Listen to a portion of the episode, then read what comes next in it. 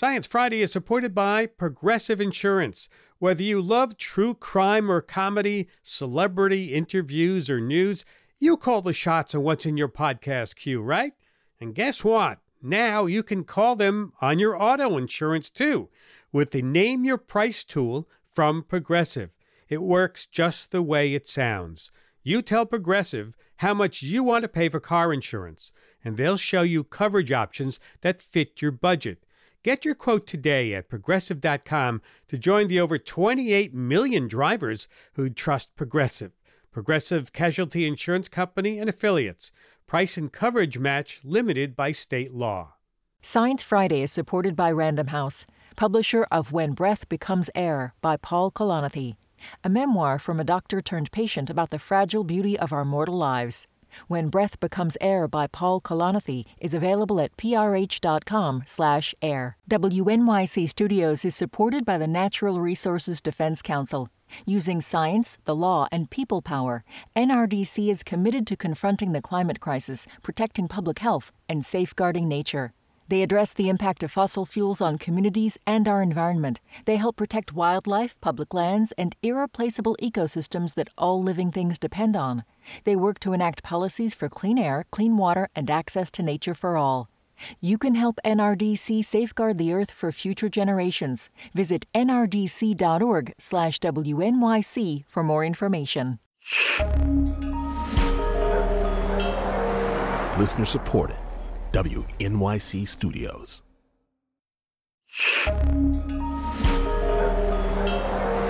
Listener supported. WNYC Studios. This is Science Friday. I'm John Dankosky in for Ira Flatow today. A bit later this hour, we're going to talk about how the brain controls movement and what that means for neuroscience as a whole. But first, imagine a globe that if you looked at it from one side, it was all land, and when you spun it around, it was all water. This week, astronomers report in the journal Nature that they've spotted a white dwarf. That's the dense inner core of a dying star. That's the stellar equivalent of that globe. This star has a surface that appears to be all hydrogen on one face, all helium on the other. Hmm.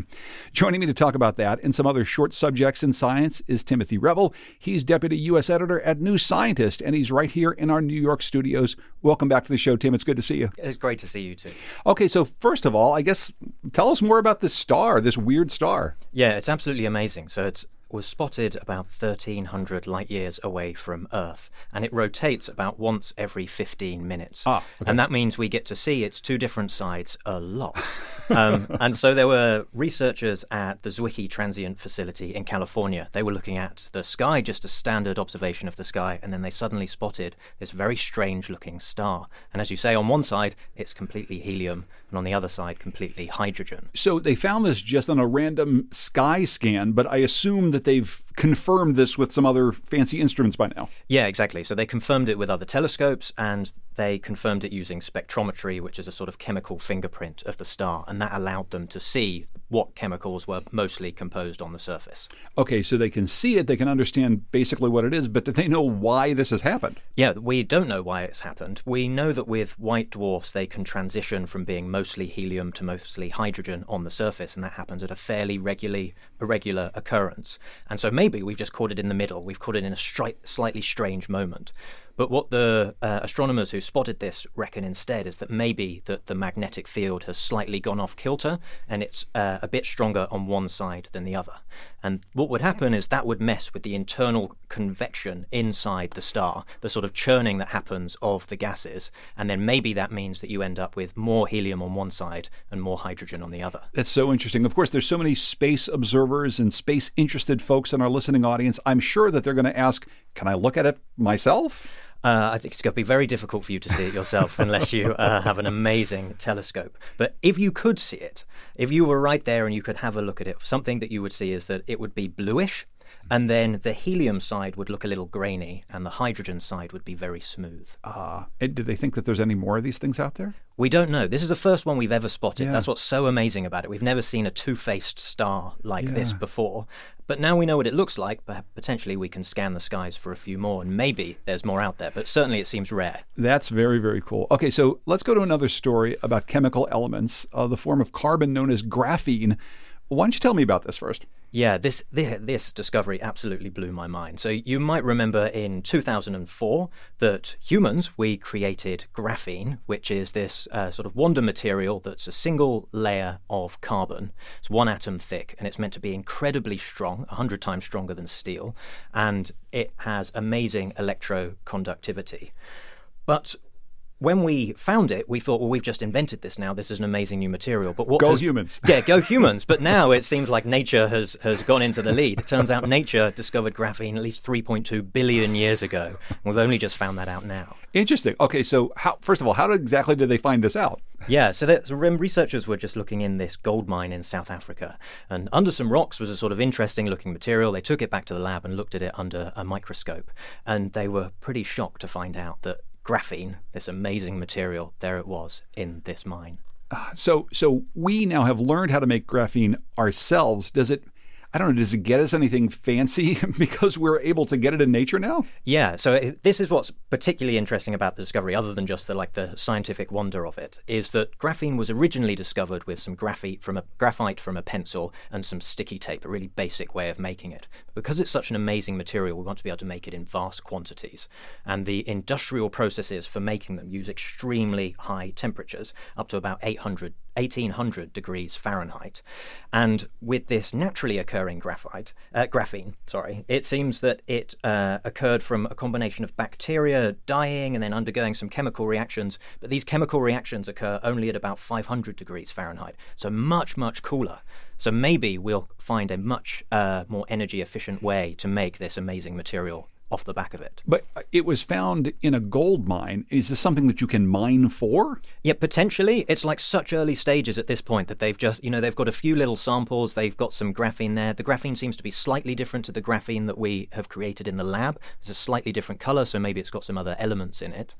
But yeah, I think most likely is that it will inform how we can make it on an industrial scale, but mining is certainly not ruled out at this point. Very interesting. Okay, so later this hour, we're going to be talking about the brain and how it directs the movement of our body. But the, there's some other brain news this week, and it's about consciousness and what exactly it might be in the brain. What can you tell us? This is a big idea.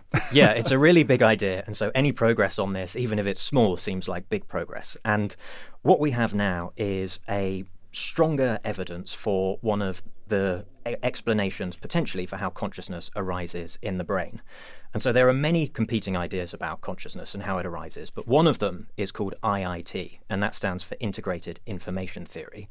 It's a pretty technical and very maths heavy theory, but one of the things it says is that when two things interact, if that produces more information than there was at the beginning of the interaction, that is consciousness. That is like the beginnings of consciousness. And so researchers have now tested this theory to see whether it does uh, work in the way that IIT predicts. And what they did was they looked at brain scans from 17 people in four different states of consciousness. There was awake, mildly sedated, unconscious, and in a recovery stage from an anesthetic. And what they found was this uh, sort of calculation that you can do in IIT, which produces a number called phi. They found that uh, it relates to consciousness in the way that you would expect. So higher consciousness increases with phi, and then consciousness also decreases when you've got a lower number. When you're talking about that, the first thing I think about is it seems like a, a fairly, in some ways, simple formulation that could apply to animal consciousness. It could apply to machine consciousness, I suppose. Yeah, th- this is the thing about the um, theory is that it only tells you about these interactions between like two things, and then mm-hmm. maybe you can build them up to a yeah. higher level. But the brain consists of billions of neurons, and the mathematics is so complicated that we can really only perform the calculations at the moment for a few components. And so what they did in this study was they worked out a way in which you can simplify the brain to sort of look at regions rather than the neurons itself, and that matched the theory but it's such like it's so complicated that it's really just like a bit of inching forward potentially this is the strongest theory we have for consciousness, but it's a long way yet before it'll be proven. Yeah, I was going to say it's a long way before it can be proven. This is something we've been thinking about as humans for quite some time, so the debate is not settled here. No, it's not settled. There are other people who think there are other stronger theories, but this is some new evidence that we didn't have before. So there's some news this week out of Stanford University, really interesting news uh, that the Stanford University president has had to resign following an ethics probe, and it's a science ethics probe. Tell us what's going on here. Yeah, so Stanford president is Marc Tessier Lavigne, and he's a pretty notable neuroscience neuroscientist who's published more than 200 papers on degenerative brain disease. But he said he's now going to resign after an independent report concluded his research contained, and this is a quote, multiple problems and fell below customary standards of scientific rigor. So the report it looked at it took in 50 interviews and had over 50,000 documents as part of, of, the report, and they said that the Stanford president's labs had inappropriately manipulated research data, and in several instances he himself hadn't taken proper steps to correct mistakes. My goodness, this this is quite a story which we'll continue to follow. Uh, let's go to some animal news, Tim. Uh, two new species of saber-toothed cats have been discovered. This is interesting. Yeah, this is amazing. Um, so Saber-toothed cats, they roamed the Earth from about 56 million years ago to about 10,000 years ago. And we already know that there were about two dozen species that we know of. And so researchers are still trying to work out exactly which saber-toothed species lived where and when. And so a team re examined a large collection of fossils from near Cape Town in South Africa. Um, and those fossils actually were originally unearthed 40 decades ago, but they've just had another look at uh, four decades ago, and they've just had another look at them. And uh, from the team's analysis, they were able to identify two medium sized saber tooth species that were different from any of the others that we know of. Interesting. Okay. So and and so this is a really important thing. Yeah, it's a really important thing, and like we know a little bit about from this analysis what the saber-toothed cats would have been like.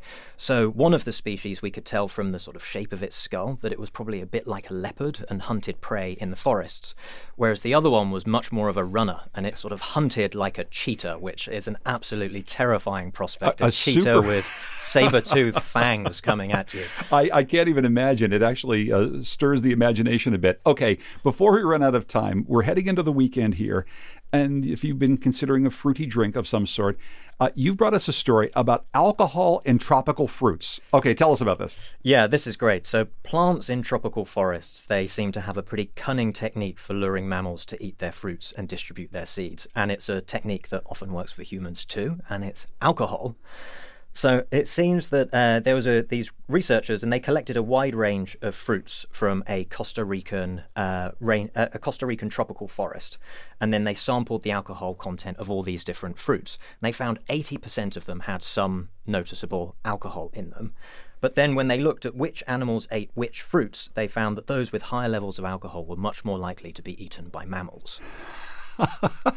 so, I, in some ways, that's not surprising, right? Yeah. So the alcohol it comes from like this uh, from natural yeast turning the sugars into alcohol. And so the fruits in which that happens most are the ones that are ripest the ones that have the most sugar and ultimately the ones that have the most nutrition. So maybe that's what enticing the animals that could be the taste of alcohol. It, it, it, could be the taste. I mean how much alcohol are we talking about? Are we talking about like sort of little tipsy monkeys uh, in the in the jungle here? We're talking about a very low amount of alcohol. So the highest uh, concentration of alcohol in any of these fruits was in the hog plum, which I've never oh. tasted before, but I would be up for trying. and that one had 1.5% alcohol, and most of them were much lower. So I think only very small animals that eat a lot of fruit would really be noticing the intoxicating effects. You, have never had hog plum brandy? It's such a delicacy. well, I must, I must have it with you sometime. Thanks for bringing us all these stories, Tim. I really appreciate it. Thanks for having me. Tim Revell is Deputy U.S. Editor at New Scientist. Uh, we've got to take a break here. When we come back, a breakthrough in our understanding about how the brain controls movement in our bodies. And we're going to be taking your phone calls as well. WNYC Studios is supported by the Natural Resources Defense Council. Using science, the law, and people power, NRDC is committed to confronting the climate crisis, protecting public health, and safeguarding nature. They address the impact of fossil fuels on communities and our environment. They help protect wildlife, public lands, and irreplaceable ecosystems that all living things depend on. They work to enact policies for clean air, clean water, and access to nature for all. You can help NRDC safeguard the earth for future generations. Visit nrdc.org/wnyc for more information. Hi, I'm Alexis Ohanian. You may know me as one of the co-founders of Reddit, but more recently, a large part of my identity is being a father to my wonderful daughters. In my podcast, Business Dad, I hope to open the conversation about working parents a bit. You'll get to hear from a wide range of business dads, from Rainn Wilson and Guy Raz to Todd Carmichael and Shane Battier, to find out how they balance being a dad with a successful career. Business Dad is available now, so be sure to listen and subscribe wherever you get your podcasts. 844 724 8255. That's 844 Sci Talk. We're going to be right back after this short break. This is Science Friday. I'm John Dankosky. I want you to now become hyper aware of what you're doing right now. Are you driving? Are you washing the dishes? Are you going for a walk? Odds are you weren't really thinking about what you were doing until I just asked you. Every little action that your body takes has to be dictated by your brain, from your eyes scanning the space in front of you to your legs moving one in front of the other. And this all usually happens without really thinking much about it at all. So, this is a very complicated process in the brain and one that still has a lot of mysteries to it. We'll try to unpack some of those mysteries with two researchers today. Dr. Evan Gordon is assistant professor of radiology at Washington University School of Medicine in St. Louis, and Dr. Michael Graziano is professor of psychology and neuroscience at the Princeton Neuroscience Institute in Princeton, New Jersey. I'd like to welcome you both to Science Friday. Hello. Hello. Thanks Thank so you much. very much for having me on, John. Of course. Thank you for being here. And we're going to take some of your listener questions as well. What do you want to know about how the connections are made between our brain and our body? If you have questions, give us a call. Our number is 844 724 8255. That's 844 Sci Talk, or you can always tweet us at SciFri. So, Michael, I want to start with you, and maybe we should start with an explanation of a really important part of the brain. This is the motor cortex. Give us a basic idea of what exactly it is and what it does. Right. So there is a part of the cortex. The cortex is this all important outer uh, layer of the brain. Uh, and it's a part of the cortex that controls movement. And it was really the first part of the cortex that was understood in any way at all. It's kind of the beginning of modern neuroscience. a little more than 100 years ago, in 1870, it was discovered. And uh, what, what happens is there's a kind of a, a strip of tissue and the traditional view is that each spot in it connects to a part of the body and controls movement, uh, controls muscles in that part. So it's kind of a, a, a map, if you will, that controls movement. That's the general idea of the motor cortex. And how big is the motor cortex area of the brain? It's it's not as big as you might expect in, in, uh, in um, humans, especially where we have so much of the rest of the brain taken up by high level cognitive functions. It's squeezed up a bit. It's a narrow strip. It's only a couple centimeters wide um, and uh, maybe uh, five times as, as long. Okay, so so not very big. Maybe you can just walk us through this, Michael, so we understand. If I'm reaching for a cup of coffee, or I've got some water in front of me, and I'm reaching for this cup, what exactly is happening in my brain? Maybe you can just map this out for us a little bit so we get an understanding of how this works. Right. So we know certainly there's a whole pattern of muscle activity that allows you to do that. That muscle activity ultimately is coordinated in your spinal cord, which has enormously rich, complicated uh, networks in it. Many people don't realize the spinal cord is smarter than most animals out there. It's, hmm. a, it's a, very uh, computation heavy p- part of the body. Then the spinal cord is under direct control by the motor cortex. And so the motor cortex, in effect, is controlling this set of simpler algorithms in the spinal cord and uh, giving s- somewhat higher level commands that allow your uh, limbs to move. And exactly how the motor cortex works has been in some contention. The, the simpler traditional ideas are uh, clearly not 100% right. And so uh, that's been the topic of very exciting ongoing research. Yeah, and we're going to talk about some of that research now. I, I want to turn to you, Evan. Uh, we've known about the motor cortex for a while. Uh, as a radiologist, what you do is you do scans and you look at people's brains, and you've found something interesting in some scans having to do with the motor cortex. Why don't you tell us about these findings? That's right, John. We found that the motor cortex, which uh, Michael has so eloquently described, has somewhat of a different organization than what science and medicine have believed for 90 years.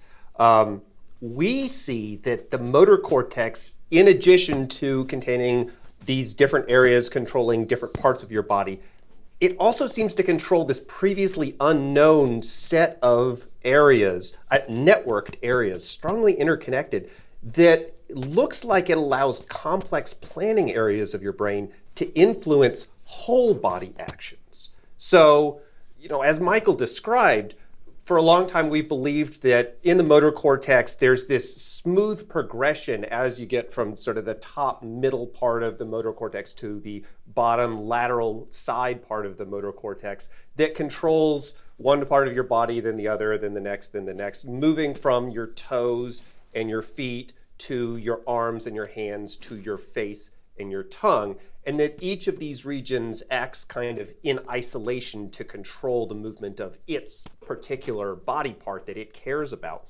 But we found out that when we go and map individual human brains in great detail, this isn't quite true. Mm-hmm. So, certainly, yes, there are these areas that control the feet and the hands and the face, but in between these three known areas, we found three other unusually strongly interconnected regions. The, the, the face area and the hand area, they don't connect to each other. They don't act together very much. But these three other areas we found in between, they seem like they do strongly act together. And they act together not just in response to movements of specific body parts, but to many different types of movements, and especially to movements of your core body. And the other really interesting thing about them is they seem to be strongly connected to areas in prefrontal cortex uh, that are responsible for planning and decision making, what we think of as the smartest areas of the brain. These areas that we think of as just dumb motor, move your body part areas are strongly connected to, to these smart planning areas. And finally, it seems like these areas correspond to regions that in the monkey brain are known to connect directly to internal organs like your stomach or your adrenal medulla. So this is sort of a complicated set of findings, but we think that this this new system represents a, circuit that enables whole body actions, not just isolated movements of your fingers, like if you're playing a piano or even if you're talking and you need to move your tongue in these very complicated ways. But we think about whole body actions like dancing or like sports and this system allows these whole body actions to be strongly influenced by your plans and your goals and the potential connection to these internal organs might allow changes in your adrenaline or your heart rate even before you start an action, sort of anticipatory changes. It, I, it, in some ways, that sort of sounds like good news, I suppose, for humans who who plan things in advance. I, I, I want to ask a little bit more about the, the scans and what you found. But first of all, Michael, I'm just wondering if you could respond. I mean, how much does this upend what we've thought about the motor cortex previously? Well, uh, that's a really good question. The motor cortex field, because it's so old, is in a sense fraught with a great deal of tradition. And the tradition is on a regular basis uh, kind of um, bashed and it seems to be toppling and then it kind of recovers itself. And so every so often you find studies that show uh, that the traditional view is not correct. Um, and so, for example, a little more than 20 years ago, my own lab found uh, evidence that the map the traditional map of muscles, so-called homunculus, the little body in the brain, uh, is not correct, and that there's a great deal of intercoordination between muscles and a sort of rich, holistic approach to movement control. Um, and so uh, there's that. The traditional map is is clearly not correct. Exactly how it's not correct, uh, and exactly what is correct, that's um, really up to discovery. And I think that the um, this recent study is is fantastic. It's a, it's amazing, and it really begins to show that the motor cortex is not just about controlling uh, what are called uh, skeletal movements or um, movements of your basic joints, but can also uh, can uh, be involved in internal organs and internal body states, and link to higher cognition. So this is really amazing. It it does uh, put a dent in the traditional view. I wish the traditional view had um, a little more dents in it. and this, this, may well indeed be a, a, a dent. Um, so, Evan, talk about some of these in, involuntary movements, things like things like breathing, my heart pumping. Uh, what do we know about how that's mapped? In, into the brain, as opposed to the the things that I'm planning to do or the things that I'm trying to do with my with my arms and fingers at any one time. Well, we don't know that much about how uh, sort of these involuntary movements like uh, like uh, breathing and heart rate are regulated. We think that we the traditional view has been that we think that these are regulated more by very low level systems, mostly in your brainstem. But it's always been a, a question in my mind. Well, okay, if these are sort of just dumb areas of the brain that are regulating your heart rate and your breathing, how is it that when I'm thinking about things that I'm going to do, when I'm thinking about something that's going to be difficult or anxiety producing, I have to give a big talk in front of a, a big crowd uh, tomorrow. It's not even today, it's tomorrow. I'm thinking about giving this talk. And my, my heart rate accelerates, my breathing starts changing, I start sweating, uh, why is it that this the, just our thoughts can sh- and can t- cause these changes in our our autonomic body systems? This is where i think we have to look to cortex. We have to look to these very smart areas of cortex and understand how our planning not doing actions but planning might be connected to, uh, uh, in in more direct ways to our autonomic body functions and I want to get to some phone calls now. We've got a lot of questions from our listeners 844 724 8255. Let's go to Jim, who is calling from California. Hi there, Jim. You're on Science Friday. Oh, okay. Uh, you hear me okay? Sure can, Jim. Yeah. Oh, okay, good. I no, I I was wondering what the chemistry is there to motivate somebody. You know, when you make the the conscious choice to do something what motivates you to do it, especially if there's like risk involved or or um, you know some other challenge of painting that might be that you have to overcome. What is that chemistry that uh, that motivates you past all those you know seemingly barriers?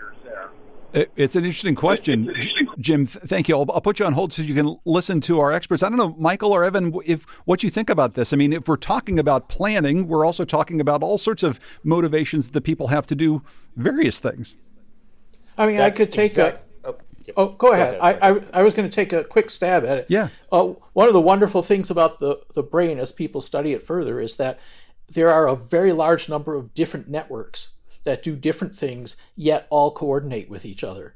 And so when you're talking about control of movement, that seems to be one network. You're talking about deciding, decision making, um, co- cognition that allows you to decide what is the right thing to do. That's perhaps another network. Uh, and yet there's a third uh, system in the brain which involves uh, motivation, emotional uh, motivated states.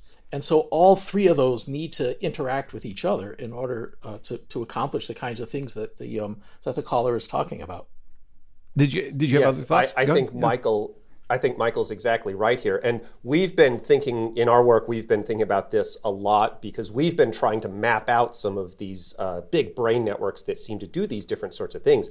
And one of the one of the things that we've observed is that this these these planning decision areas I've been talking about that have this surprising connection to motor cortex.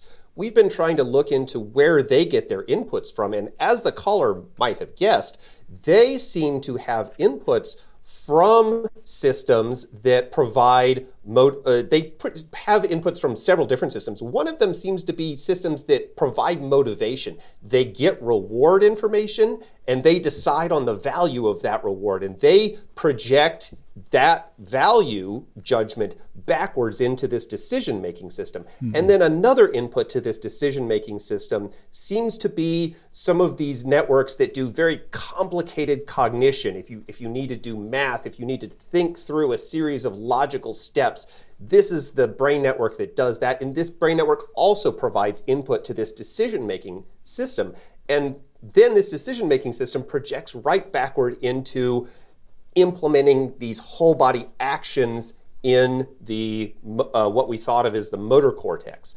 Uh, so I, I, think that, that the caller's instinct is very right that all of these different inputs are weighed and judged in these certain decision-making areas of the brain. Hmm. We're talking about the brain-body connection, and this is Science Friday from WNYC Studios.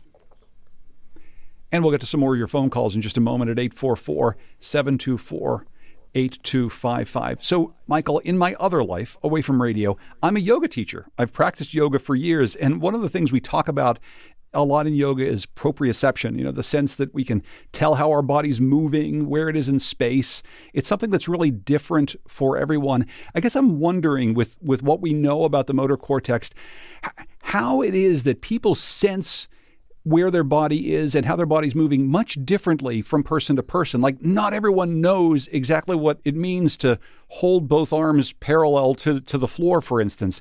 How exactly did, does that work out in the motor cortex? Right. Uh, another super good question. Uh, the sense of your body configuration and body movement in space uh, is partly uh, involved with the motor cortex. There's a large number of other areas that are involved in that. And what you're talking about is sometimes called the body schema. So the body schema is the brain's essentially simulation or model that it, uh, uh a picture that it builds for itself of what your body is doing, where your limbs are. And that that body schema is very complex. It's not just sensors in your joints telling you where your arms are. That's a very small part of it. Another part of it is vision. You see where your arms are. So vision has to connect to your um, sense of uh, your joint sense. Another part of it is uh, your commands, your motor commands. If you tell your arm to move to the right, well, it's probably somewhere on the right. Uh, and another part of it has to do with just general knowledge that you've um, unconsciously learned about how your body is jointed and put together. So all of these things come together in this big complex mix uh, in order to allow you to know intuitively where your body parts are, how they're moving. Uh, and that's something that is trainable, learnable. And so you're quite right. People who do yoga, people who do dance, uh, train up on this and become really good at it, much better uh, than than people who aren't so well trained on it. And we have a little less than a minute left, but but that's important, right? This is something that's trainable. This is something that we can we can make work better in this connection between our brain and our body. Yes, it is trainable. I, I, want to let our listeners know that we're talking with Dr. Michael Graziano. He's a professor of uh, psychology and neuroscience at the Princeton Neuroscience Institute in Princeton, New Jersey. And we're also talking with Dr. Evan Gordon, assistant professor of radiology at Washington University School of Medicine in St. Louis. We're talking about the connection between the brain and the body, some new research into the motor cortex, trying to figure out how exactly this stuff works. We'll even be talking about some mindfulness techniques and taking a look. WNYC Studios is supported by the Natural Resources Defense Council. Using science, the law, and people power, NRDC is committed to confronting the climate crisis, protecting public health, and safeguarding nature. They address the impact of fossil fuels on communities and our environment. They help protect wildlife, public lands, and irreplaceable ecosystems that all living things depend on. They work to enact policies for clean air, clean water, and access to nature for all. You can help NRDC safeguard the earth for future generations. Visit nrdc.org/wnyc for more information. Hi, I'm Alexis Ohanian. You may know me as one of the co-founders of Reddit, but more recently, a large part of my identity is being a father to my wonderful daughters. In my podcast, Business Dad, I hope to open the conversation about working parents a bit. You'll get to hear from a wide range of business dads from Rainn Wilson and Guy Raz to Todd Carmichael and Shane Battier, to find out how they balance being a dad with a successful career. Business Dad is available now, so be sure to listen and subscribe wherever you get your podcasts. Out of your phone calls at 844 724 8255. That's 844 Sci Talk. We'll be right back in just a minute. This is Science Friday. I'm John Dankosky in for Ira today. We're talking this hour about some of the connections between our brain and our body. We're talking with Dr. Evan Gordon and Dr. Michael Graziano, and we're taking some of your phone calls. Let's go to Peter, who's calling from Florida. Go ahead, Peter. You're on Science Friday. Yeah, you know, three days ago was the anniversary of Nadia Comaneci getting those perfect tens.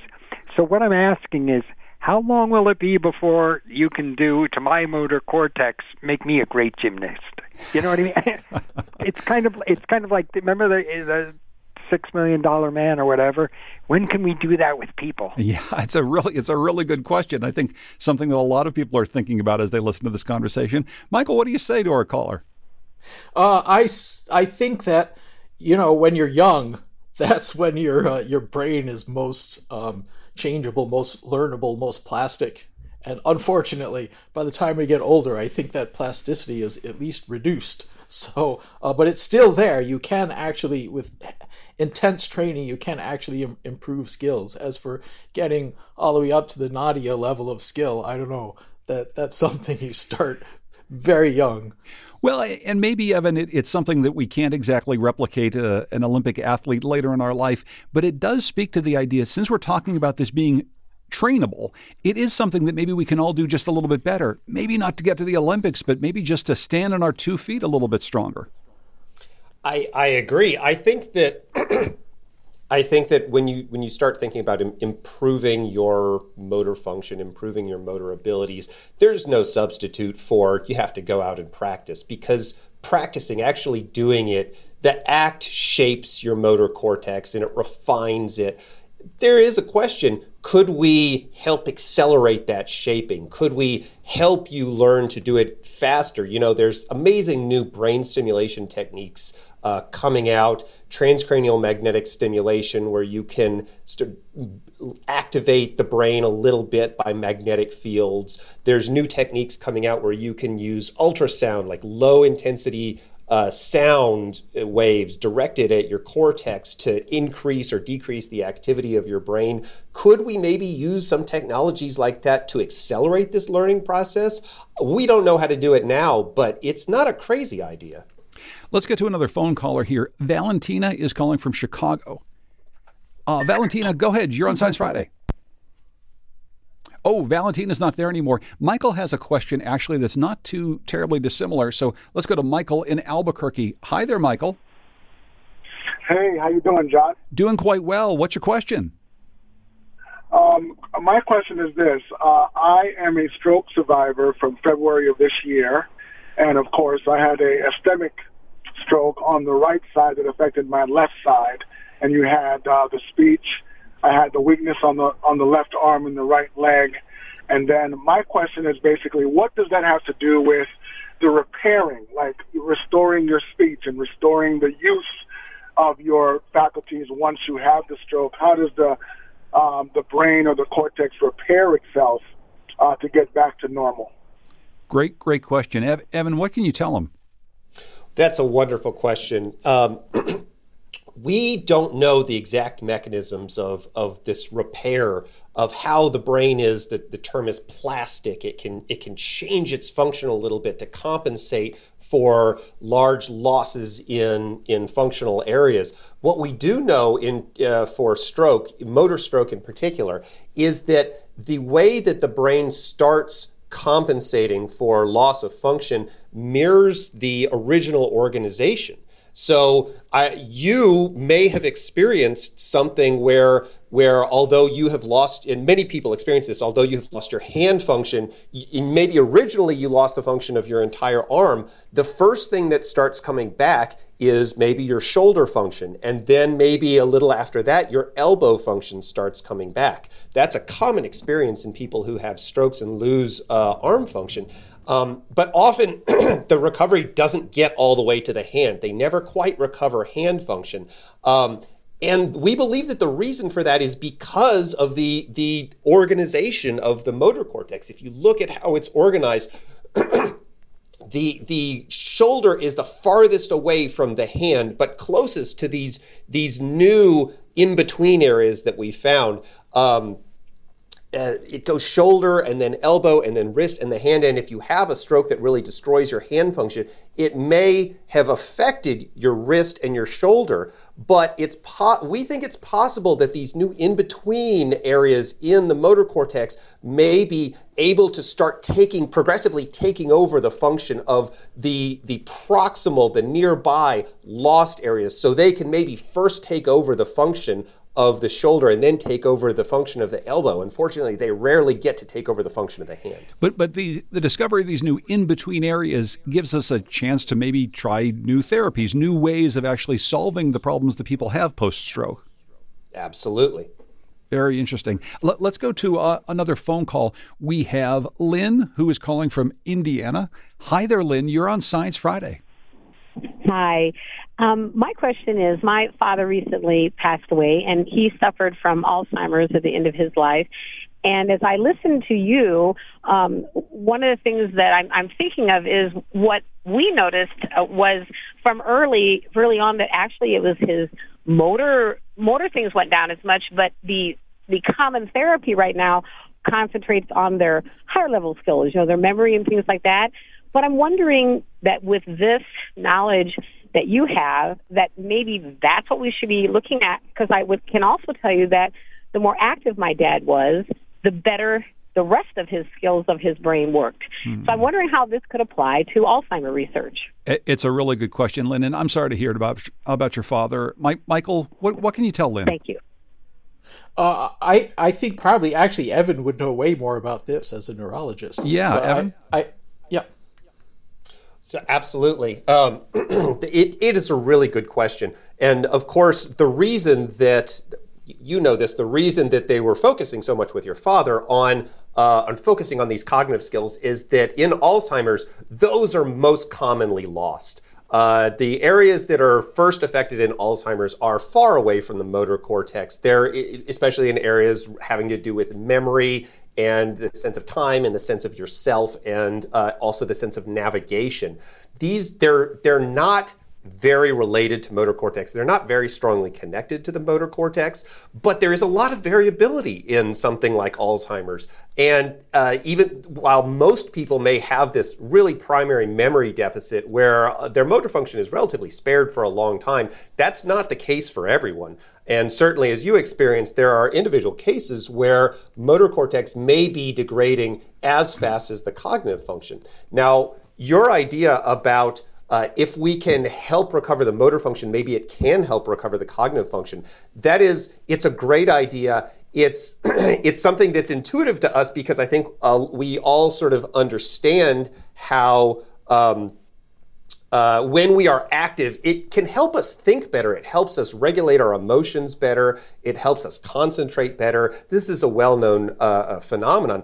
And I think that this, this, these sets of circuits that we've identified here is a potential mechanism how this may be happening. As you engage your body in motion, there may be feedback mechanisms back to these higher level cognitive areas that allow them to activate better, to engage better. Um, and while they probably wouldn't be slowing the the progress of Alzheimer's, which is, is a very difficult problem that is not solved, they it may very well be that physical activity may help for a little while you uh, engage your brain enough that it can overcome the deficits mm. that hmm. the that the disease is causing.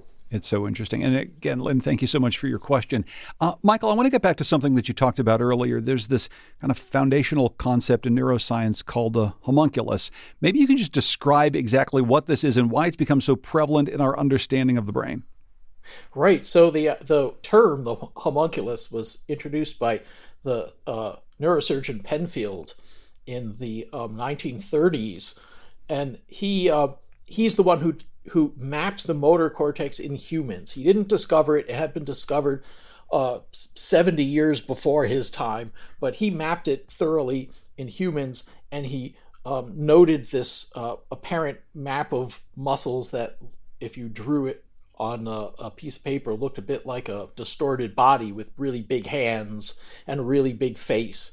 Uh, you know, the parts of the body that are controlled uh, in finer detail have greater representation in the cortex. And so he called it the homunculus. And um, that was a, a, very clever bit of PR, and that term has stuck. And now everyone, even non neuroscientists, have heard of the homunculus. Uh, and so that's kind of the basis of how people have thought about the motor cortex. Um, and of course, it's a little bit tongue in cheek because there's also a widely um, mocked, let's say, a straw man view of the brain. The way people function is that there's a little man in your head that makes you move. And the reason why that makes so little sense is because then what makes the little man move? Does he have a little man in his head too? And so the homunculus concept is, uh, in some sense, quite funny. But uh, for the motor cortex, it made a great deal of sense for many, many decades. The homunculus is just much more complicated than a simple map of the body, it turns out. Yeah, it, it's it's sort of a funny idea to think about. It's also funny looking. It's like a little goblin with huge hands. If you see it embodied, a big tongue and mouth and big ears. It's supposed to re- represent how much brain space is being used for the different body functions. So, Michael, are, is this not true anymore? I mean, do we not believe in this homunculus model at this point? Well, the basics that you just described are absolutely true. It's just that in the motor cortex, it was once thought that every muscle had a little spot in cortex, and if you poked that spot, it would make that muscle twitch. And that turns out not to be true. The cortex basically learns really rich, coordinated um, interconnections between uh, muscles and body parts and helps coordinate movement. And, you know, we have found, for example, you can poke a spot in the motor cortex and cause a behavior as complex as the hand closes into a grip. The grip moves to your mouth and your mouth opens. All of those things happening in coordination uh, because there's uh, uh, the network in the motor cortex has learned that kind of rich coordination. So, what's that? Um, what's in debate is exactly how this is implemented in the motor cortex. But there's no doubt that different body parts have uh, different amounts of, of representation in the brain. That basic idea is absolutely correct. This is Science Friday from WNYC Studios. And we want to get to some more phone calls about the brain body connection. Jennifer is calling from Durham. Go ahead, Jennifer. You're on Science Friday. Hey, thanks for taking my call. So I am a, a, congenital amputee. I was born with a limb difference, and my husband and I own a small prosthetic company in Durham. And I spent a lot of my time visiting folks that are new to amputation in the hospital following their surgery, and just working with people through the rehabilitation process. And so, a lot of people that experience um, amputation experience something called phantom limb sensation um, or phantom limb pain, essentially, even though that part of the limb that is it's no longer there, but you are still feeling like it's there, and it could just be a feeling of like twitching in a foot that's not there or uh, severe pain. And not everybody gets it. Not everybody experiences that. It sort of depends on the circumstances around your limb loss. And um, and so when I talk to people about that, I usually say I frame it as in like your brain has a map of your body, mm. and now that that part of your body is gone, your brain it takes a while to really adjust to that and for your brain to understand that, and that's what you are experiencing is a misfiring of your brain. And you know, as you begin the prosthetic rehabilitation, you know, that also helps mapping the new map of your brain. Mm-hmm. And right now, prosthetics are typically not, you know, they're not directly integrated with your nervous system. That's certainly like the future of prosthetics. Yeah. Um, but all the things that you're talking about, proprioception, you know, balance, um, it, it takes practice. And so people find it's very difficult at first to use a prosthesis, but throughout the process, that brain is is reforming, right? The map is reforming, and that's why people uh, eventually progress and mm-hmm. feel like, oh, this prosthesis is like part of my body now. I just thought it was something to bring up. I think it's an yeah, it's a very important thing to bring up. I'm so glad you did, Jennifer. And Evan, I don't know if you want to build a bit on what Jennifer had to say. I think that Jennifer's describing it extremely well. Um, this is exactly the right way to think about it. The when you have an amputation, you have a part of your sensory cortex, which is organized a lot like the motor cortex, where it, it has different parts of it that are mapped to different uh, parts of your physical body. That part of your brain has completely lost its input. What is it going to do? Neurons don't know what to do when they lose their inputs. They start firing randomly. Everything that they were expecting is messed up the, the, the neurons themselves, they're, they're organized in a very complex uh, recurrent network. Different neurons are, are, are pointing to each other. They've all lost their inputs. They're all pointing randomly at each other. They're causing random firing all over the place. It's, it's, it's complete confusion, and uh, that can be easily, easily interpreted as pain. And the the re- that representation of that missing body part needs to be what's called it needs to be remapped It, and that is exactly what this rehabilitation process that Jennifer is talking about is intended to do. It's intended to make this remapping process go as fast as possible. You have this part of your brain that was mapped to this missing part of your body. Can we try to remap that part of your brain to something else that is intact, that is still getting input, and so that this input doesn't doesn't come, uh, that, that there's not this lack of input in this crazy activation, which is very unpleasant. Interesting stuff. There's so much more to talk about and so many more questions, but we've just about run out of time. I want to thank Dr. Evan Gordon, Assistant Professor of Radiology at Washington University School of Medicine in St. Louis. Thank you so much, Evan. Thank you so much, John. I loved being on here. And Dr. Michael Graziano, a professor of psychology and neuroscience at the Princeton Neuroscience Institute in Princeton, New Jersey. Thank you so much, Doctor. Thank you. And before we go this hour, we could not let this Friday pass without marking the extraordinary life and career of jazz singer Tony Bennett, who died this morning in New York at the age of 96. Now, among his many hits was this very lush 1965 recording of a song that became synonymous with the Apollo missions. Now, Tony's moon mission, as you'll hear, is just a little bit slower than that of his fellow traveler, Frank Sinatra. Fly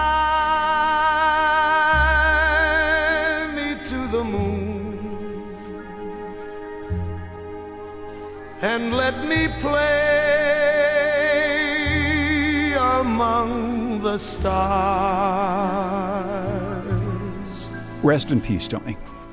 Now, we had help this week from a lot of folks, including Experiences Let Manager Diana Montano, Controller Beth Ramy, Grants Manager Jordan Smudgick, and Jason Rosenberg, and audio engineers Lisa Goslin and Kevin Wolf. BJ Leiderman composed our theme music. If you missed any part of this program or you'd like to hear it again, subscribe to our podcasts. You can ask your smart speaker to play Science Friday. You can also email us too. The address is scifry at sciencefriday.com. I'm John Dankosky. Thanks for joining us.